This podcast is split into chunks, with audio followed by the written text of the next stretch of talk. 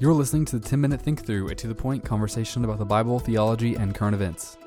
So, as we've said before, uh, one of the things we want to constantly examine is the Bible. And so, part of doing that is maybe looking at a verse of Scripture that is very popular, popular, easy for me to say, um, or often quoted, and then to ask ourselves, does this mean what I think it means, um, or maybe has it uh, has it endured some um, some misquoting and misrepresentation over the years? And so, uh, the verse I'd like for us to talk about today is found in Matthew chapter 18, verse 20. That is at the end of uh, near the end of Matthew's gospel, talking about relationships with one another. So specifically, verse 20. For where two or three are gathered in my name, there I am among them. And so we need to talk about context, what that means, and how we apply that and obey that in our own lives.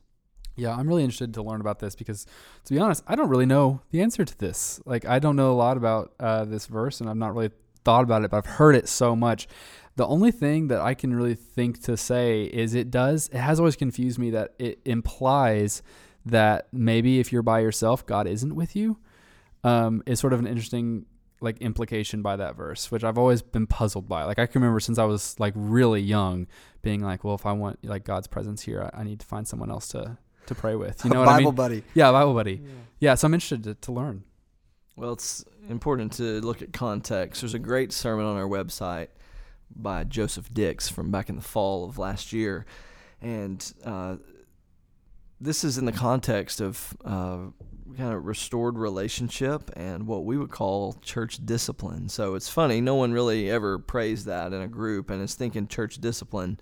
But that's what it's talking about. Jesus is saying here, and this is in red in my Bible, that uh, this, this is following the, the passage of Scripture uh, right in the flow of his thought, where he's talking about the authority given to the disciples, the authority given to the church, that um, whatever we bind on earth shall be bound in heaven, whatever we loose on earth shall be loosed in heaven. And what that's saying is the church is given the authority to declare uh, whether or not we see someone's faith as genuine. So the church doesn't has have any part to play in whether uh, someone is saved. That's the work of Christ. But the church, the New Testament body of Christ on earth, has the not only right, but responsibility to hear those stories and those testimonies and say whether or not they seem in alignment with or in agreement with Scripture. And so, what Jesus is saying, we believe, is that as two or three gather together, he's talking about his disciples, he's talking about his people. And uh, when that happens, they've been given that kind of authority. Uh, when two or three gather to form a, a local church, they've been given that kind of authority um, and they can know that they have it because he's there among them in that context.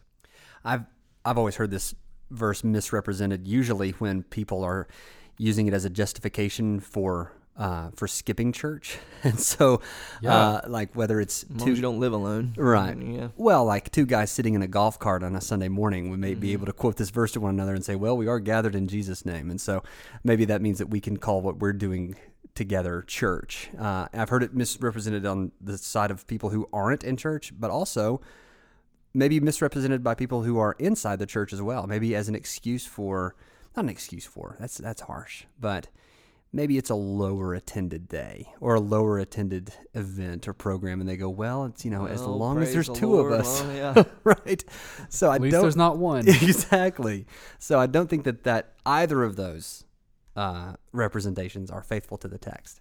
It's a lower, it's a total lowering of the bar of Bible interpretation. The way we use this verse, I mean, like when we've done this in the past, Philippians four thirteen, Jeremiah twenty nine eleven, we kind of go, well, I, you know, I know what we mean, and I think it's pretty good. I mean, this one is tougher for me to do that. This is like we've totally ripped it out of context and kind of used it either to make ourselves feel good or uh, just kind of as a reminder that God is here. Like, all right, if that's what we're using it for, that's good. We're, It's good to be reminded that God is here, but uh, this verse isn't really right. That. You hear people praying like that a lot. They're saying, "Well, God, we know that Your Word says if there's two or three of us, then You're here too." And so, I mean, that's true because Jesus lives inside. Of, like we are the new temple, and so we are the the, you know the Holy Spirit is now dwelling in us. But that's not as to your point to your question maybe Jared is like there's not a uh, like a switch that turns on or some sort of like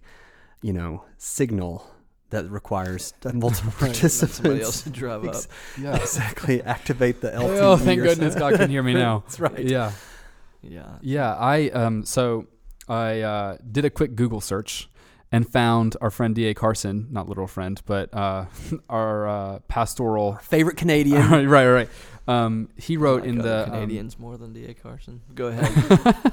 wow, he wrote um, some commentary in for the NIV Study Bible about like this verse in particular, and I thought like this is really insightful. He says um, the procedure comes from Deuteronomy 19:15, taking one or two people adds up to two or three witnesses, not eyewitnesses of sin, but those who can testify as to the attempt of reconciliation. And in 1820 specifically, while Christ is present in even the smallest gathering of people, his point is that in this context is that heaven is in accord with the believers who follow his instructions regarding church discipline. I thought that was really insightful. Boom. That's quote. good. Yeah. Yeah. Heaven Right. looks down at what two or three are able to um, pass judgment on. we could probably do one on Matthew 7 1 with passing judgment, but that's what he's saying. You, you pass judgment on uh, this particular situation, and heaven is in agreement with you in that. Yeah, so maybe not a verse that, you know, we say at every prayer meeting. if you are praying this verse, Yeah. you know, you, you know this. hmm The application is great. I'm Yeah. thinking of somebody I know who prays the verse a lot. Um, the application is great. It's just that if we do observation, what does the text say? Interpretation, what does it mean? Application, how do I put it into practice? We're having all kinds of great application out of this, but very little attention paid to the first two steps.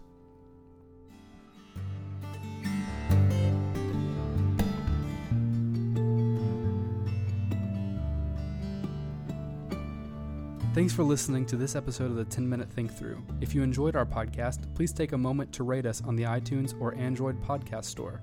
You can find all of our episodes and submit a topic request on our website, 10minutethinkthrough.com.